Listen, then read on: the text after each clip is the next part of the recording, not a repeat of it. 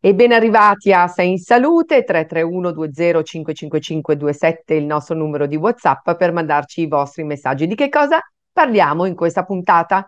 Di cervello e di malattie neurologiche che hanno un grande impatto su una popolazione che invecchia. Scopriamo quali sono e lo facciamo con il presidente della Società Italiana di Neurologia, il professor Alfredo Berardelli. E poi con la dottoressa Anna Rosa Racca parliamo di ricetta elettronica e di innovazione digitale in farmacia e rispondiamo a qualche domanda che ci arriva sul nostro numero di WhatsApp. Tutto questo subito dopo la sigla.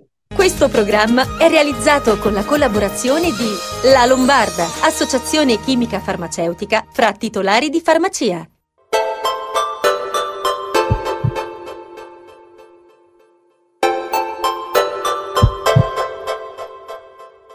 Eccoci qui per parlare di malattie del cervello che costituiscono ormai la condizione patologica più diffusa nei paesi occidentali. Secondo l'Organizzazione Mondiale della Sanità colpiscono un miliardo di persone nel mondo e sono la prima causa di disabilità e causano almeno 7 eh, milioni di decessi l'anno. Il loro aumento è dovuto in parte all'invecchiamento della popolazione e alla mancanza di trattamenti terapeutici risolutivi e in parte alla scarsa efficacia di misure preventive.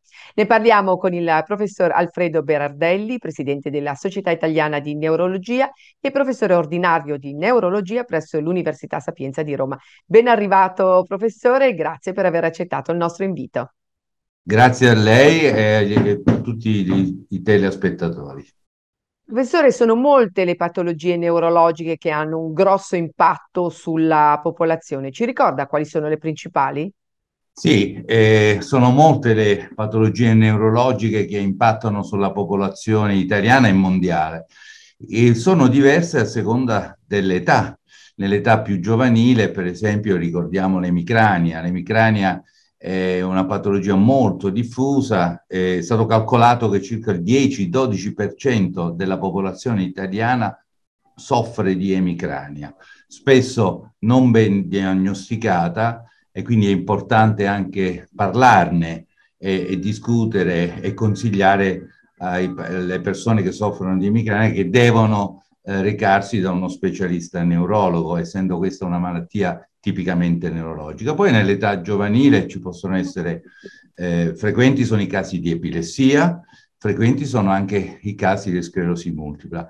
Col passare del, eh, degli anni, nel, nell'arco della nostra esistenza, eh, subentrano purtroppo altre malattie, le cosiddette, sia le malattie acute, tipo l'ictus, che colpisce certamente eh, la popolazione eh, più eh, di età superiore ai 50 anni, ma anche i giovani, bisogna dire, però in, termini, in, termini, statistici certamente di più i soggetti più eh, adulti più anziani. E poi tutto le, il mondo delle malattie neurodegenerative, che è un mondo sconfinato, purtroppo, eh, nel senso che la neurologia eh, tratta eh, tutte le malattie neurodegenerative che sono tutte malattie complesse da un punto di vista diagnostico e croniche con delle ricadute importantissime poi su, di tipo sociale e particolarmente bisogna dire sulla famiglia.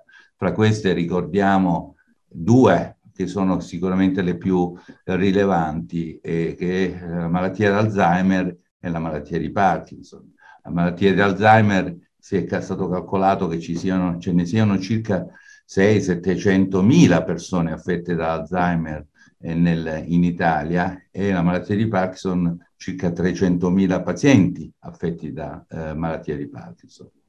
Professore, le devo chiedere se nella sua esperienza ha visto un peggioramento dello stato di queste malattie, diciamo, durante eh, il periodo della pandemia e voi come siete messi con le visite che sono rimaste indietro? Ma eh, in questi due anni eh, di pandemia ovviamente l'attenzione dei medici e del Servizio eh, Sanitario Nazionale è stato rivolto, si è rivolto decisamente al Covid-19, quindi eh, questo ha determinato eh, sicuramente un peggioramento nell'assistenza di tutti questi pazienti perché non potevano venire in ospedale, non potevano venire eh, nei nostri ambulatori. e questo ha decisamente eh, determinato un, eh, una difficoltà nel, nei controlli periodici dei pazienti stessi.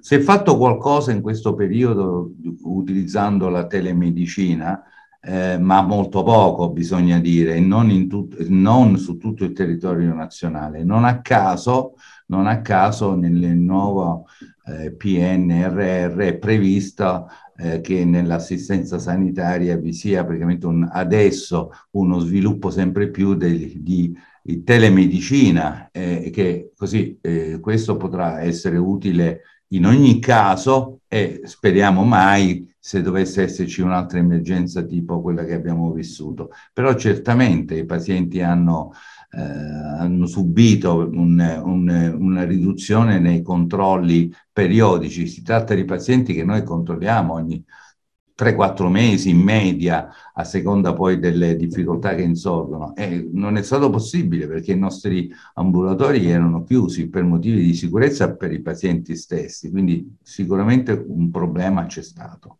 Le chiedo un suo parere su un problema che sembra affliggere moltissimi, eh, forse non gravissimi, ma ho riscontrato anche tra amici questo problema, la mancanza di memoria. Pare che molti eh, si sentano più confusi e facciano più fatica a ricordare anche le cose più banali. Perché viviamo questa condizione? Può centrare questo periodo di grande stress? Ma eh, non c'è dubbio che la, la, memoria subisce così qualche, eh, pro, ha qualche problema con, l'andare, eh, con l'avanzare dell'età, questo è innegabile. Eh, le nostre capacità diminuiscono un pochettino con, eh, nell'arco della nostra esistenza.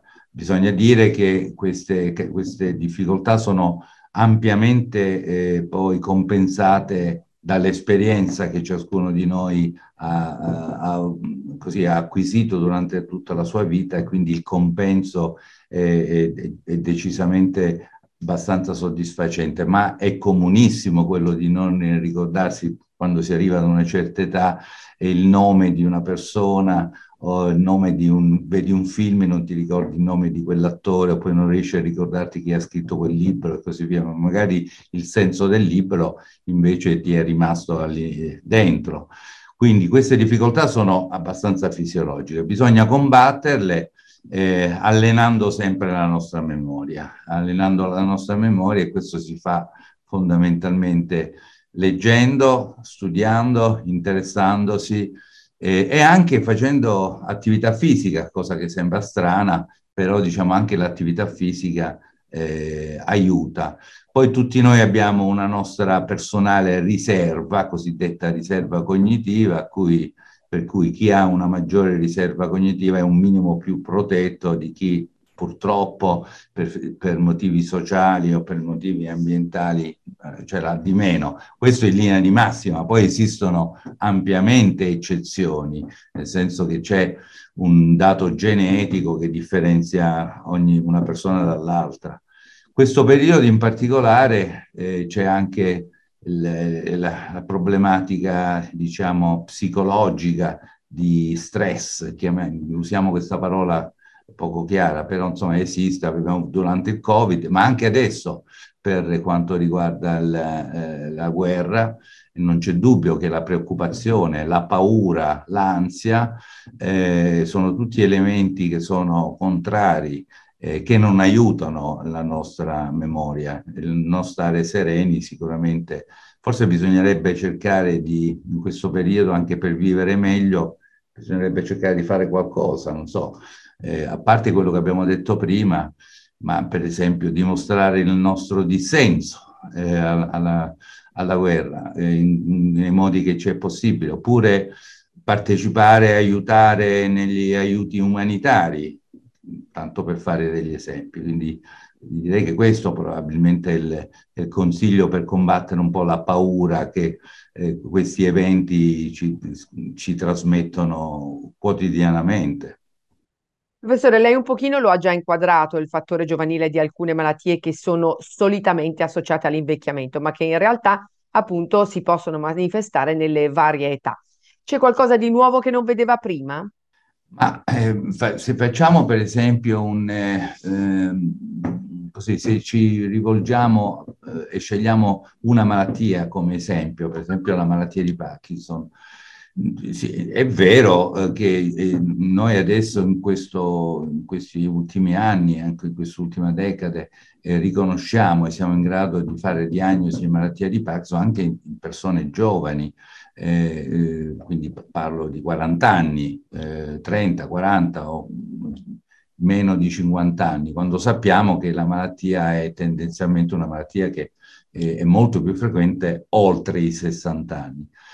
Quello che di nuovo c'è che sempre più eh, diciamo, abbiamo capito che queste forme giovanili sono quelle che hanno più una eh, predisposizione genetica e quindi adesso è possibile scoprirlo. Eh, tanti, molti anni fa no, perché non avevamo i mezzi a disposizione. La genetica adesso ha identificato, gli studi di genetica hanno identificato tanti casi eh, di, per esempio, malattie di Parkinson esordio giovanile, ma anche eh, le rare forme di malattie di Alzheimer ad esordio giovanile, che sono eh, tendenzialmente eh, forme genetiche con un difetto genetico che adesso è possibile dimostrare eh, non dovunque, ma eh, in eh, centri specializzati che hanno la possibilità di fare analisi genetiche approfondite, sono stati in grado di identificare questo tipo di, di, di pazienti.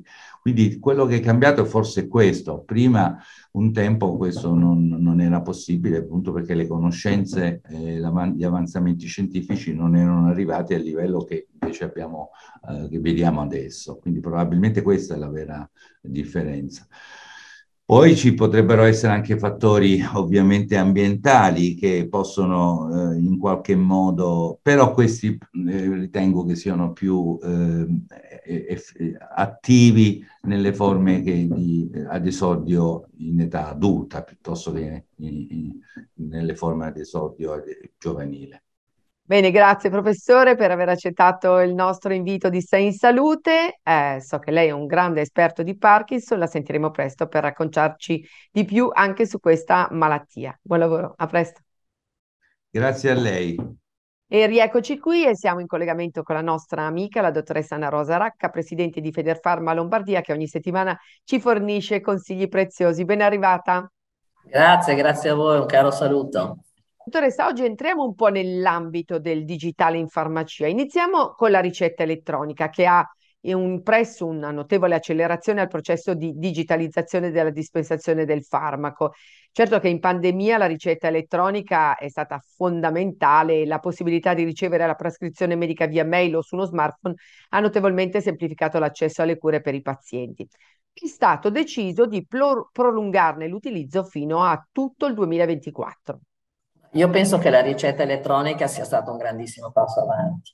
Noi eravamo già pronti, fortunatamente, quando è iniziata la pandemia, ma siamo riusciti qua in Lombardia a farla poi veramente nei primi giorni della pandemia stessa, perché come si faceva? Non si poteva andare dal medico, si poteva neanche uscire di casa poteva andare soltanto in farmacia. Quindi diciamo non si poteva non curarsi più e quindi secondo me è stata fondamentale. Ma lo è, è importante perché naturalmente il medico può appunto mandare di nuovo una ricetta senza aver bisogno di vedere un paziente che è cronico, che ha bisogno comunque di quella ricetta eh, di quel farmaco ogni giorno. Quindi noi continuiamo, dobbiamo andare avanti su questo, non tornare indietro. Quindi bene ha fatto il governo a prolungare perché aveva un termine, aveva una scadenza questa programmazione a ricetta elettronica. La regione Lombardia non era, non era interessata perché comunque qui saremmo andati avanti abbiamo un sistema leggermente diverso, è un po' più avanti, però voglio dire, in tutta Italia fortunatamente è stata prolungata. E quindi in questi anni, anzi, dovremo facilitare ancora di più i cittadini su questo. Quindi noi vogliamo sempre investire perché ormai addirittura adesso diventeranno, sono già diventate elettroniche anche le ricette bianche, come le ricette veterinarie. Insomma, diciamo, io penso che sia veramente comodo riceverlo sul telefonino, sul computer di casa e naturalmente a noi di dare il numero di quella ricetta in maniera tale da poter dare immediatamente il farmaco. Ecco, quindi eh, ci stiamo lavorando per ulteriori progressi e per ulteriori servizi ai cittadini. Ormai è tutto dematerializzato. In questa regione stiamo cercando anche di dematerializzare la celiachia, tante altre anche attività di protesica, la diabetica sarà prossimamente. Continuiamo a parlare di innovazione digitale. Cosa significa per il farmacista e quale ruolo può avere quando farà il suo ingresso in farmacia. Per esempio, l'uso dei software a supporto del deblistering, che è una parola che grazie a lei impareremo a conoscere. Quindi una farmacia sempre più vicina al cittadino. Ma noi cerchiamo veramente di, di, dare sempre delle risposte a una sanità che cambia, a un progresso della medicina che, che va avanti e anche diciamo a un bisogno maggiore dai cittadini perché fortunatamente si vive di più, quindi eh, le patologie quindi sono più, magari possono essere anche più patologie in una persona, in una persona anziana. L'Eblisting è una delle attività che si stanno studiando, che qualcuno già in parte fanno, cioè quello già di preparare la terapia già pronta al mattino, al mezzogiorno, alla sera già pronta. Ecco, quindi è una delle grandi cose, ma non è soltanto questo eh, stiamo andando avanti nei programmi della telemedicina, eh, in, in, mille altri, e poi sul fascicolo sanitario elettronico. Dovremo iniziare a curare questa, il nostro fascicolo sanitario elettronico perché questo contiene tutta la nostra storia, contiene i farmaci che prendiamo, contiene eh, la storia delle visite che abbiamo fatto, dei eventuali ricoveri e quindi diciamo e, e fare lavorare sempre di più ospedali con territorio in maniera tale quindi di avere quindi un sistema informatico anche fra ospedali stessi, ma comunque tra ospedali e territorio che si parlino nella stessa lingua. Dottoressa, le avevo promesse altre domande a cui non siamo riusciti a rispondere la scorsa settimana. Laura da Cinisello Balsamo le chiede quando è opportuno fare il controllo dei NEI.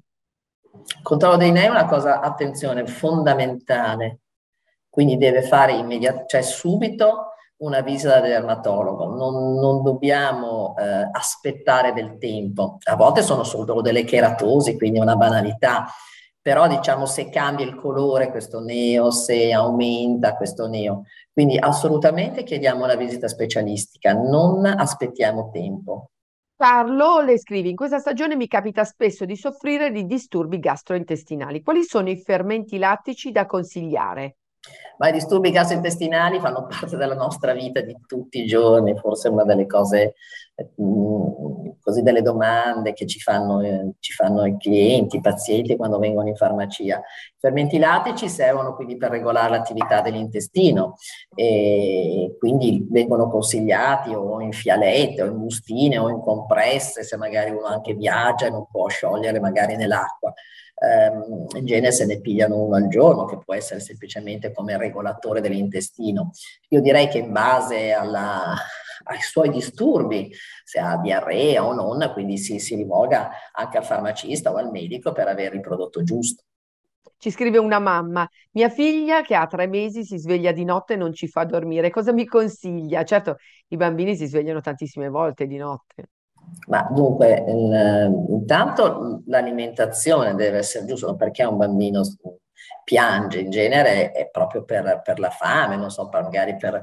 Eh, quindi bisogna regolare bene l'alimentazione, essere molto regolari. Con bambini piccoli bisogna proprio essere veramente molto ligi e seguire, e seguire bene tutte quelle che sono le tappe. Eh, poi naturalmente vabbè, va chiesto al pediatra, ma anche a noi, quindi deve dormire la bambina, ma a tre mesi dormono comunque poco, ogni 3-4 ore si svegliano. Eh. Sandra ci scrive di perdere moltissimi capelli.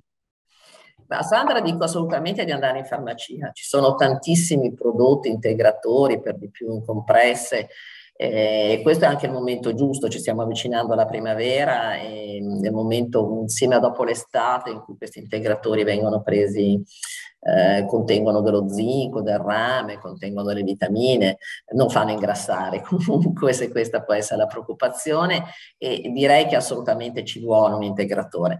Però è anche utile utilizzare i prodotti giusti, quindi anche la, anche la fiala, guardate, quindi il, mas- il, massaggio che si fa, quindi una fiala dopo lo shampoo, insomma è, è, importante. Quindi vogliamoci bene, andiamo in farmacia, secondo me può essere ben consigliata.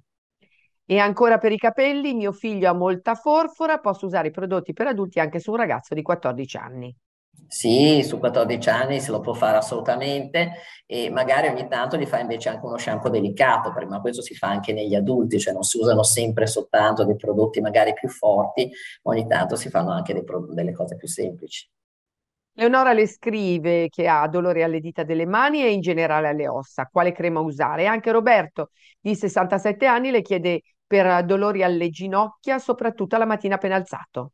Ma dolore alle ginocchia, a volte anche la cartilagine. E quindi comunque tutte queste cose chiedono, richiedono il movimento, quindi bisogna muoversi, fare un po' di ginnastica, ma soprattutto quindi lentamente, insomma.